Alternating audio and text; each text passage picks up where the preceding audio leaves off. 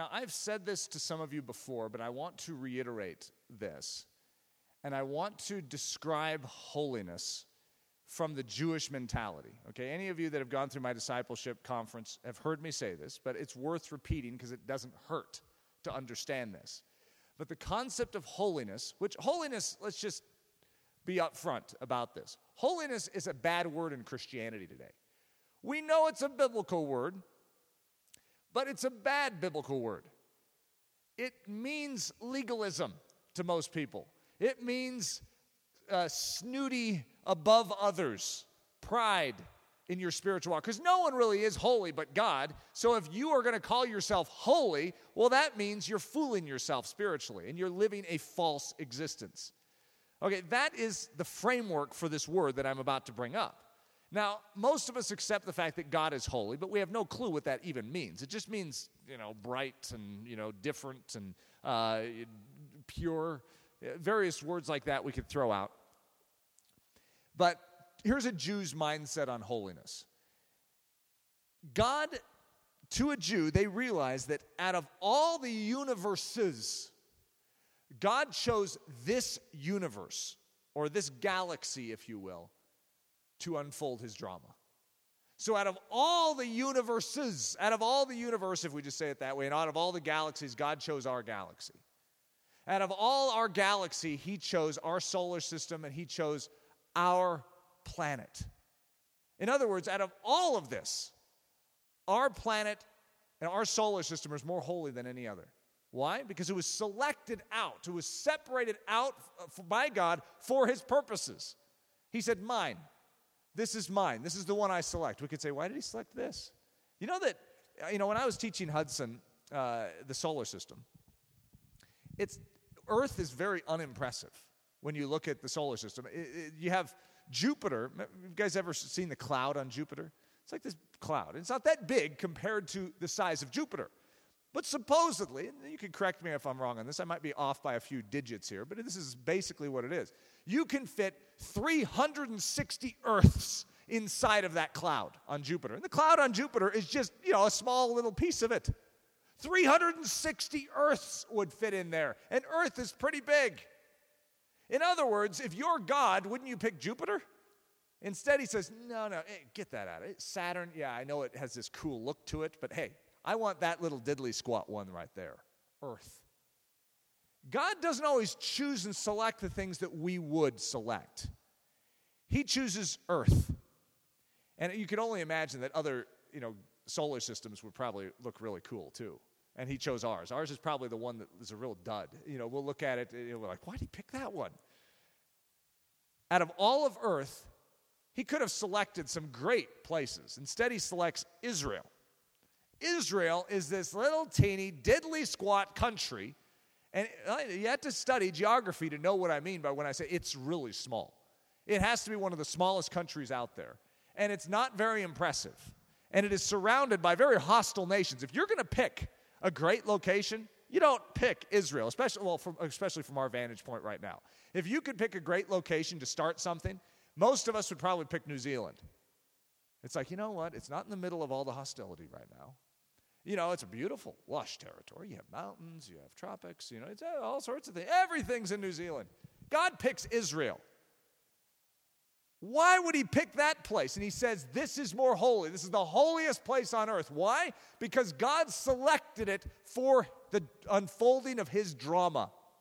He said, Mine. This is my territory. Then, you know, we could say, even out of all the people on earth, God selected the Israelites.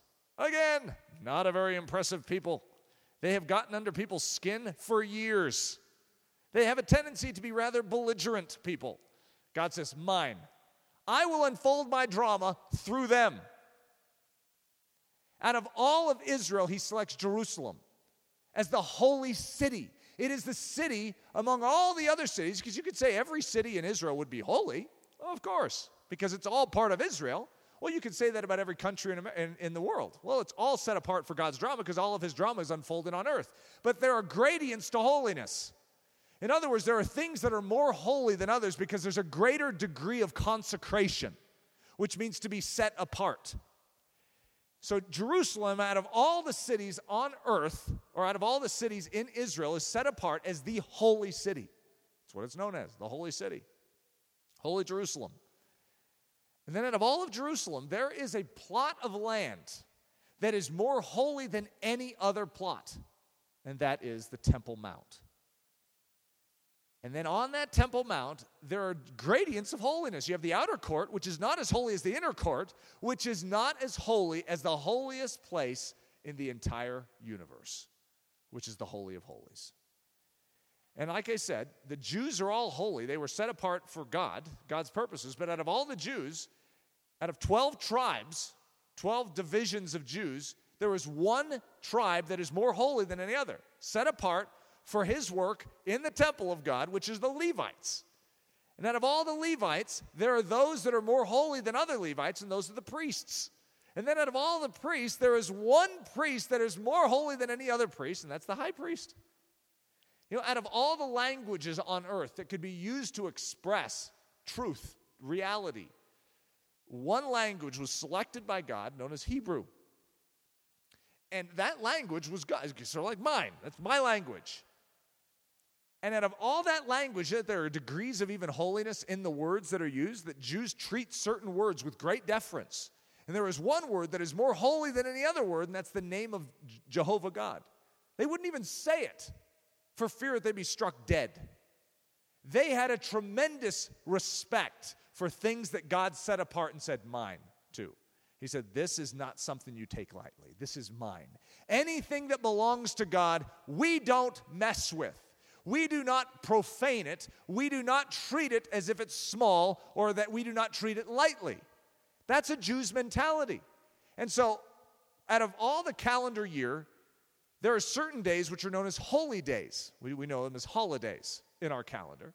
And the Jews treated them as more holy than any other days. And so, as a result, they lived differently on those days because those were days that God hallmarked. He said, These are my days and this is what you will do on my day. And so they respected that because, hey, it was God who said, my day. And then out of all the days of the year, there is one day that was more holy than any other, and that was the Day of Atonement. And the Day of Atonement was the day, was the holy of holy days. Because on that day, all the elements of holiness came together. You had the holiest day, in the holiest place, in the Holy of Holies, you had the high priest who was the holiest person in the, all, the, all the universe, technically. he was the holiest person, the most one set apart to stand as the intercessor for God's people. He was selected by God. And he came into that holy of holies once a year on the Day of Atonement, and he uttered the holiest word in the Hebrew language, the name of God. It's an incredible thing. And this is just a little, and I've said this to those of you that have listened to me talk about this before, but in Jewish tradition, this isn't biblical uh, statement here, but in Jewish tradition, if that high priest even had a speck of sin upon his life, when he would enter into the Holy of Holies, it wasn't just a fear that he would fall down dead because they would tie a rope around his ankle so they could pull him out. It wasn't just for fear that he would fall down dead, it was that the entire universe would be destroyed. That is the Jews' deference towards holiness. In other words, this is a holy God and even saying it, they would tremble. We have no idea what we're dealing with. And so when we call ourselves, oh, I'm the temple of the Holy Spirit, we have no idea. To a Jew, that is such an affront, that is such an offense. And it's like they look at us and they go, why would God put up with this people? Christianity is debunked in a Jew's mind simply by how we treat our God.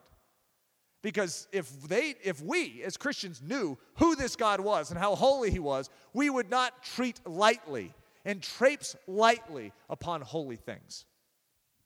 We are according to Paul and according to the New Testament temples of the Holy Spirit. That holy of holy places in the Old Testament has become us. That is extraordinary. And to a Jew, that is absolute blasphemy. That God would condescend to associate with a pile of manure. Because that's what we are. Moo. Like I was saying earlier, you know, all the animal sounds in the stable and all the smells that come with it. Well, welcome to yours truly. That's us. And God has condescended, and the Jew cannot fathom that, which is why they miss Jesus. Because Jesus condescended to be born as a baby in a stable. That is extraordinary. And we don't understand how extraordinary that is because oftentimes we don't approach it from a Jewish mindset. But it is absolutely unbelievable that the God of the universe would come to this earth and he would choose to be born in this girl and be uh, assumed to be illegitimate, be born in a stable, to be raised in Nazareth, which is the armpit of Israel. This is not a good strategy. The Jews were looking for a God that would match a certain template, but they didn't understand his condescension and his love. They didn't understand what he would be willing to do to rescue his people. This is too much for our God to pull off. He wouldn't dare do that. And as a result, the Jews felt it was upon them they must live a certain way. They must perform these rites. They must do this. But those were all a shadow to prepare them for the one who would do it with his own blood. That is an extraordinary testimony of what Jesus Christ did. But we need to realize that the Levites were set apart for a very important task, and that was as intercessors for their people to, to basically make the sacrifices to stand in the gap for a people of sin. Because the Israelites, yes, they were God's holy people, but they were a people in sin just like we are. They had the same DNA, the same inerrant problems. They have the Word of God in front of them and they can't perform it. So they had to sacrifice day and night. Two sacrifices a day, day and night, to cover the sins of the people. And if you had an individual sin, you had to bring a sin offering to the temple. You had to make propitiation for the different issues in your life. The same way that we are responsible to confess our sins, they were responsible to deal with sacrifice for their sins. And that was the, the role of the priests. They were put in a position to stand for the people, if you will, to be rescuers for the people. To be able to enter into that position, if you've heard me talk about Exodus 29 before, enjoy it to fresh because I love this, uh, this concept. But hey, Hudson, do you want to come up here and I'll, I'll use you as an illustration? Okay, stand in front of daddy. Okay, you see this side of Hudson's body? See, this is Hudson's right arm. This is Hudson's right ear. I should have started there. Uh, right cheek, uh, right part of his chin, uh, the right side of his belly button. Uh, and then his right leg and his right big toe is right here. You can't see it, and if we take off his shoe, it, it might give off a smell. And so we don't necessarily want to do that. But uh, God, in his I don't like uh, the word uh, symbolism sometimes because it gets some people freaked out when you start approaching Scripture with uh, symbolism. But there are certain things that are just inerrant in how God speaks through His Scripture and he uses in the Word of God the right side of the human body as a statement. The left side is the side of dependence, and the right side is the side of strength. Like if Hudson flexed his muscle, you would, you would understand why it's the side of strength. We got a huge muscle here. Of course, that's not, you need to flex it, buddy. Whoa! Uh, this is the side of strength. And when God was consecrating his priests, he would bring them before Aaron the high priest, and there would be a, a bull that was killed and cut open. Can you imagine this, Be There's, there's a bull that's cut open. What do you see inside a bull when it's cut open? Do you know what's in there when it's cut open? Do you see bones? No. Is it empty? Is it like opening up a suitcase? You're like, whoa, what, what, there's nothing in here. Yeah. he doesn't want to think about what's in there. Okay, well, there's all sorts of stuff we probably don't want to discuss, but uh, there's blood in there. You know that life, the reason we have life is because we have blood. And if that blood is taken out of us, we don't have life. Okay, so when you open up that bowl, there's, there's blood. And so Aaron, the high priest, would take and dip his fingers in that blood, and he would take the priest. So, Hudson, you're, you're a priest, okay? God has selected you to be a worker in his temple. And so the first thing he would do is he would smear the blood on the right ear of the priest. Does that sound like a reasonable thing to do? Why would he do that? Well, what do you do with this ear, Hudson? Does it help with anything? What does it help with? To hear. To hear. That's exactly right.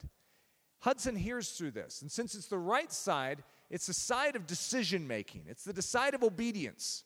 It's the side of obedience. And so, what Hudson is saying by allowing his right ear to be smeared with the blood of the bull is he is saying, whatever God wants, whatever God speaks, whatever God asks, whatever is revealed in his word, I yield and I obey even before I hear it.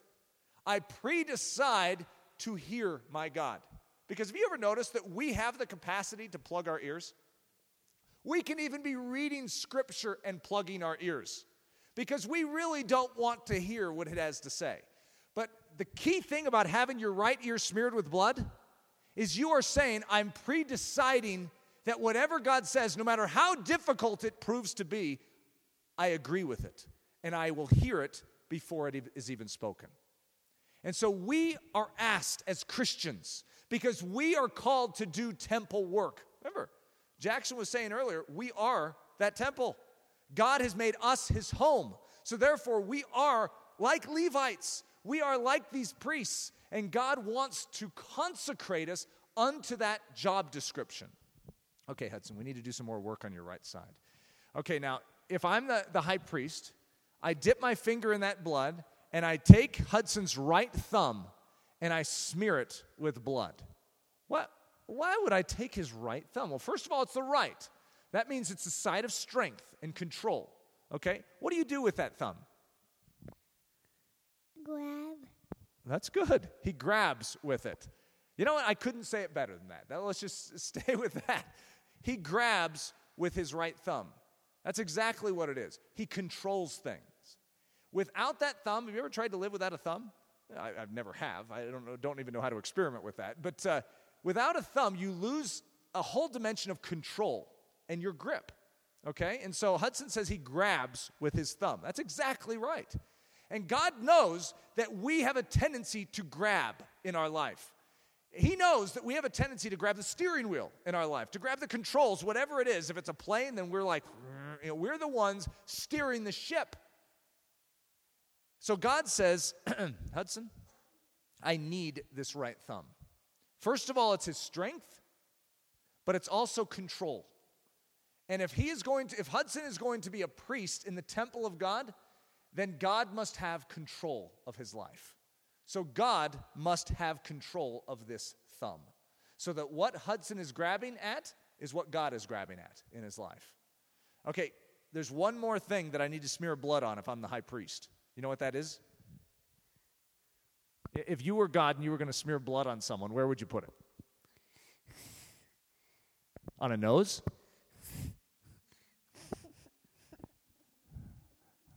On a belly button?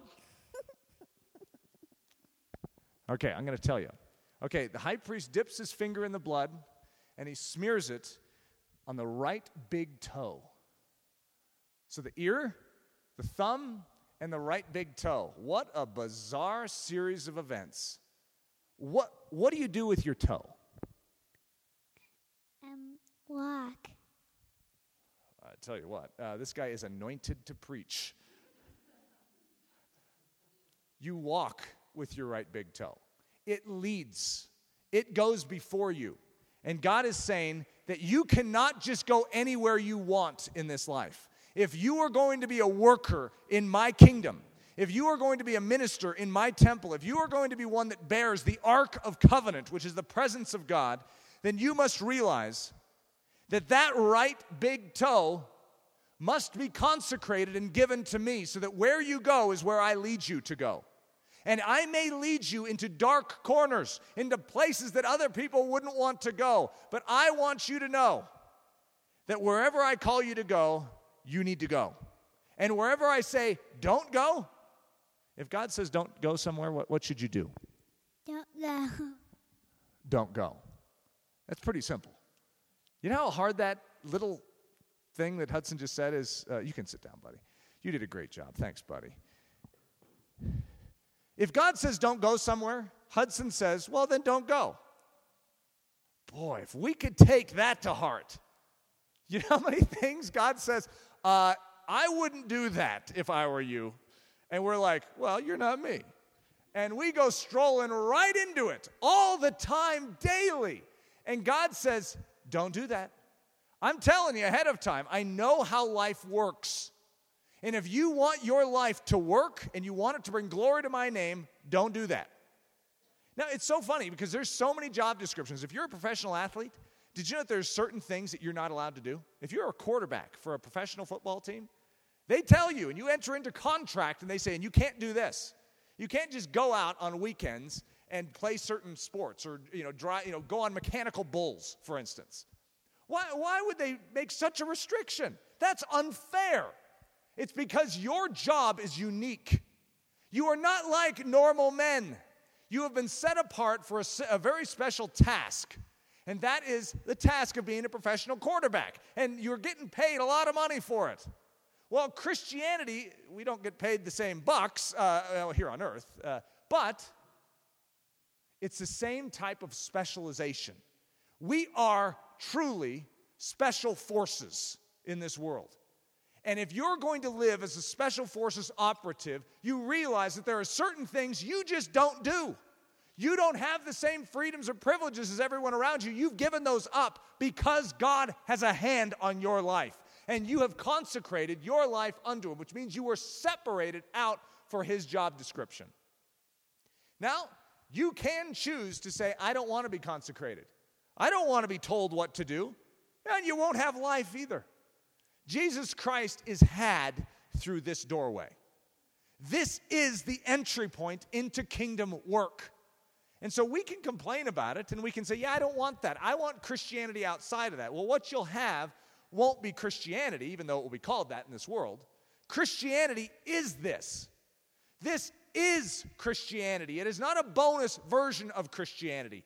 It is Christianity. It is the blood of Jesus applied to the human body, the human life. Paul says, Do you not know that your temple, that your body is the temple of the Holy Spirit, and that you have been bought with a price? You are not your own. That didn't say, no, you over there, you see, you're, you're a special situation. You're not your own. But, you know, Ben here, he can be his own. That's the way a lot of us think. It's like, no, that's special Christian stuff. That's, I don't care about the bonus Christian stuff. I don't need to be a Hudson Taylor and Amy Carmichael. I'm fine not being that. Every single one of us is called to the same exact thing complete consecration under God. It doesn't mean that we don't have degrees. When we come in, we think we're consecrated. I know all of us have gone through this at some level. It's like, Jesus, I'm yours.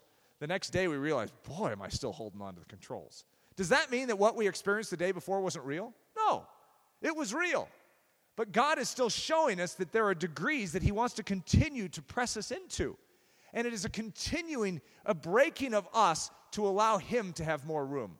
My description of Christianity, if I was going to give it in a nutshell, is a light bulb being planted into the core of our existence. Now, you'd think if this great light bulb, and this is like the ultimate light bulb, you know, one of those things that's like 10 million watts, you know, light bulb, and it's just like, you know, just think about it. God in heaven, there is no need for a sun. Why? Because God is the light. That is, okay, 10 million, that isn't big enough. What, 10, what, googolplex watts? Uh, we're talking, I don't know why I got the number 10 and why we're, we're limiting it to that. A googolplex, googolplex watts. Uh, in other words, God is all the wattage, and that is planted inside of you. So you could say, well, the world should be seeing it then. Praise God. And how come no one is seeing this light in and through us? Because isn't it there? It's there, maybe. But we are also there, and we're like black construction paper, and we're wrapping ourselves about the light. Now, if, if you wrap black construction paper around, now, if it's a googolplex, googolplex wattage, maybe uh, you still would see so it'd probably just melt away. we need to, this metaphor somehow needs to carry through. I'm not sure how you do it. But uh, the point is, we wrap ourselves around the great wattage of God in our soul. And as a result, we obscure this world from seeing a very real reality within our soul, and that is that the birth of God is real. Jesus has come into a stable once again. A baby has been born. It's infantile, yes, but it's real and it's there. And there we are too. Every step of obedience that we take is like a pinprick in that construction paper. And every time you yield to God, every time you heed with this ear, every time you give up control, every time you say, I will not go there, I will go here, in obedience to God, a pinprick is made. You just add one pinprick to that construction paper, and guess what? You see light. What if you had two? Whoa, this is getting exciting. Throughout your life, you're adding more and more pinpricks. In other words, you linger around for quite some time. Even though you detest yourself lingering around, you have a tendency to hang on little piece of you is still lingering over here, and you're like, how in the world am I still there? But that is the process of maturity and growth. Jesus, the, the whole principle of maturity is just inerrant in the process of Christian growth. We always wonder, it's like, okay, I prayed this prayer, I'm sincere about it. Why am I not just a finished product? Because maturity is the proving, daily proving of yieldedness and obedience. This is a, this is a race that demands perseverance. That is why God speaks to the issue of perseverance. It's like you could come out of the gate strong, but I'm looking for men and women who are going to be consistent day in and day out to say, My God's will, not mine. My right ear, my right thumb, my big toe today. And then you wake up tomorrow and you go, My right ear, my right thumb, and my right toe today. You know, that is the secret of getting that smell of the stable out of your life and transforming this very existence into a holy of holies, plated with gold and smelling of frankincense and myrrh. Gold, frankincense, and myrrh. The tribute unto Jesus. You want to bring gifts unto Jesus?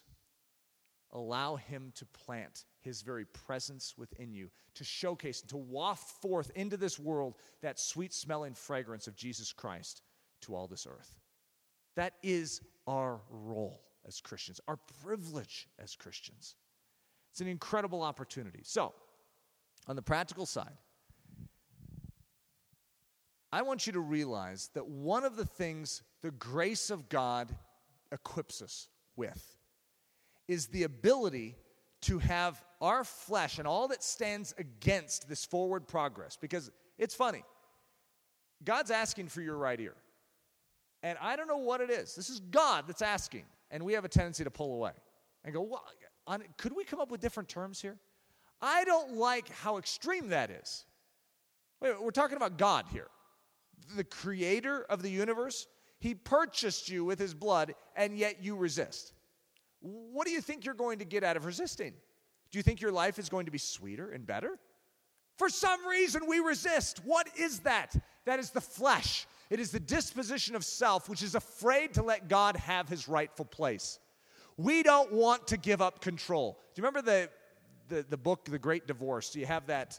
C.S. Lewis is, and someone might need to help me with all the details because it's, it's been a long time here. But there's this man with a creature attached to him. Some blood, you know, life sucking creature that is attached to him, and it creates a great degree of pain on this, this man's body. And so I don't know if it was an angel or if it was God that comes up and says, I can separate that growth from you, that creature from you.